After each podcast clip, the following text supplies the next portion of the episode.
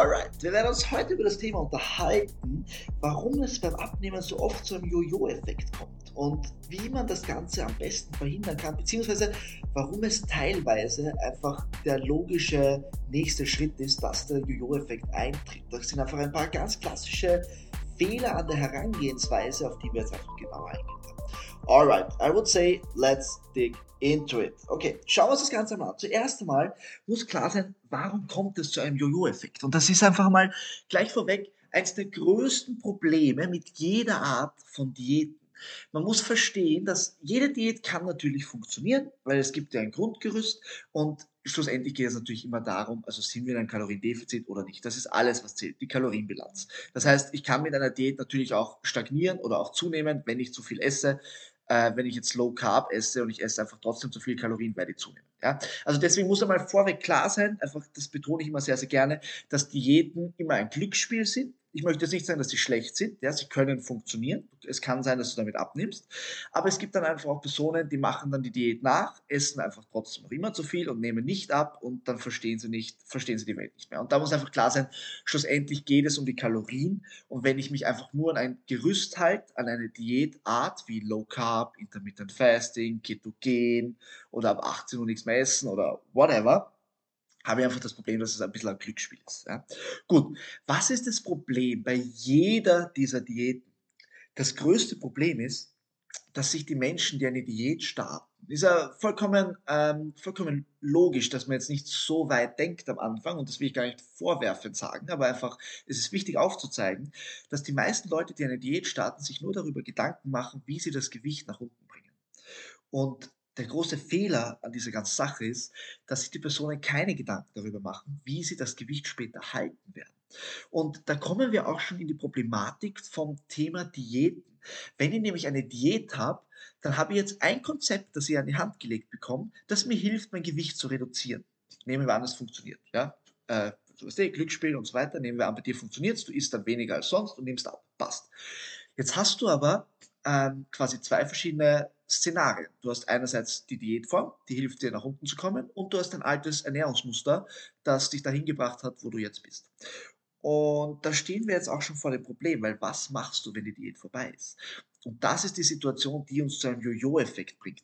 Du, du kennst nicht dein Exit-Szenario. Du weißt nicht, wie du aus dieser Diät rauskommst und dein, äh, dein Gewicht halten kannst. Und das ist ein Riesenproblem, weil das natürlich sehr frustrierend ist, wenn ich dann fertig bin mit der Diät und irgendwann wieder zu normal, ich, du wirst nicht, das ist ganz wichtig, du wirst zu einem sehr, sehr hohen Prozentsatz eine Diät nicht dein Leben lang machen. Ja, das heißt, es ist nicht die langfristige Lösung. Es ist die Lösung vielleicht für dich, um von Punkt A nach Punkt B zu kommen. Aber die wichtige Frage ist, was machst du, wenn du bei Punkt B bist? Und was man hier ganz klar sagen muss, ist, ein Riesenvorteil den du, also ich habe jetzt, wow, das ist ein bisschen wirres Herumgerede hier. ähm, okay, ich habe den Faden wieder gefunden. Ähm, und zwar habe ich jetzt sehr negativ über Diäten geredet, weil steht die Frage, okay, äh, wenn du sagst, Diäten sind jetzt nicht so optimal, was, was empfiehlst du? Also was, was ist dein Weg? Wie, wie soll ich sonst abnehmen? Und das Wichtigste zu verstehen ist, du brauchst die Kontrolle über die wichtigste Variable. Ja?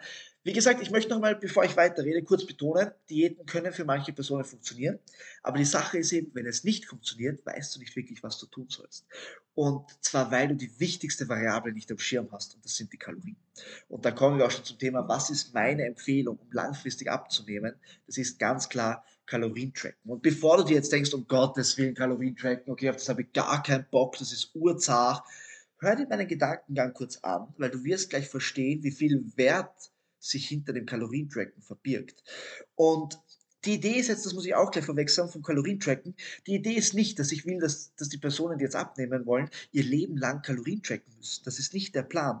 Der Plan ist, Kalorientracken als Tool zu verwenden, um von Punkt A nach Punkt B zu kommen und von Punkt B zu meinem Erhalt zu finden. Wie gehe das Ganze an? Zuerst mal ist der Riesenvorteil, wenn du Kalorien trackst, dass du dich mit Ernährung auseinandersetzen musst.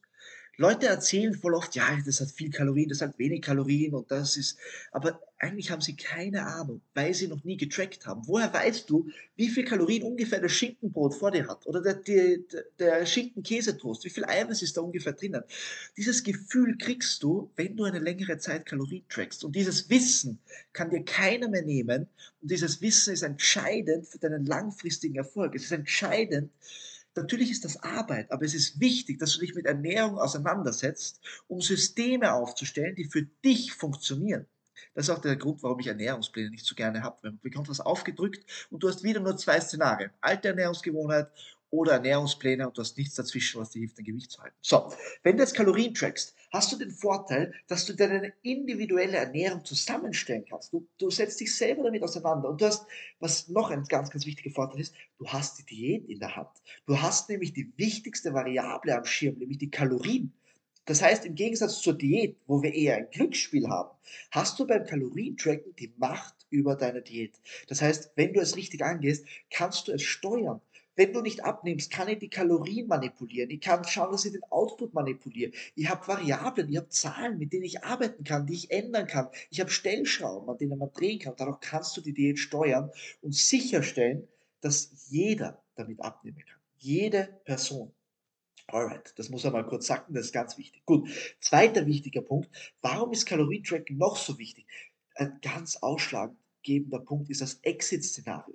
Wenn du Kalorien trackst, kann ich zum Beispiel sagen, okay, ich habe jetzt mein Zielgewicht erreicht und jetzt möchte ich, dass ich wieder äh, dass ich mich stabilisiere auf diesem Gewicht. Und dann kann ich einfach hergehen und sagen, okay, ich erhöhe jetzt stufenweise von Woche zu Woche langsam die Kalorien und schaue, wo sie mein Gewicht einpendelt.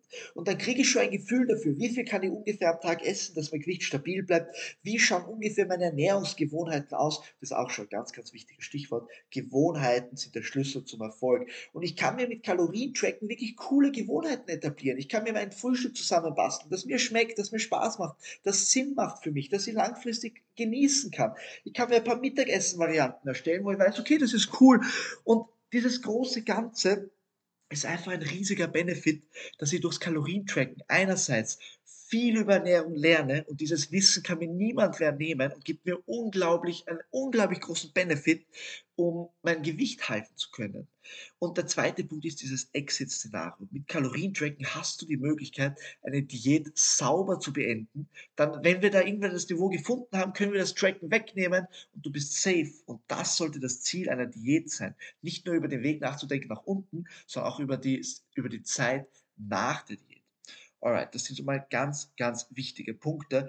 Und wie gesagt, der weitere wichtige Faktor ist einfach, dass du die Diät steuern kannst. Das ist natürlich auch ein sehr, sehr wertvoller Faktor. Und der letzte wichtige Faktor ist, dass du bei einem, beim Kalorientracken nicht irgendeinen krassen Verbot oder eine Restriktion hast, sondern du lernst, dass die Dosis das Gift macht und dass es okay ist, wenn du, keine Ahnung, in der Diät einfach mal ein bisschen Schokolade isst oder Popcorn oder am Abend mal ein Bier trinkst. Es geht um das Gesamtbild und das kann man einfach am besten einschätzen, wenn man einmal Kalorien getrackt hat. Also ja, lass dir das durch den Kopf gehen. Ich hoffe, dir ist jetzt klar, warum es sehr, sehr oft zum Jojo-Effekt kommt und zwar, weil die Leute einfach ein bisschen mit der falschen Herangehensweise sich dem Ganzen annähern und sich nicht, so, nicht ausreichend Gedanken darüber machen, was sie machen, wenn sie das Ziel erreichen. Alright, wenn du Fragen zu dem Ganzen hast, lass es mich gerne wissen über Instagram oder meine Website Website. Du findest die beiden Sachen in meiner Beschreibung von dem Podcast. Ansonsten, falls du jetzt eine Diät startest oder mittendrin bist, wünsche ich dir natürlich sehr, sehr viel Erfolg. Und ja, ich hoffe, du erreichst dein Zielgewicht. Und wenn nicht, kannst du gerne zu mir kommen. Ich helfe dir natürlich sehr, sehr gerne weiter. Ich wünsche noch einen wunderschönen Tag und bis bald.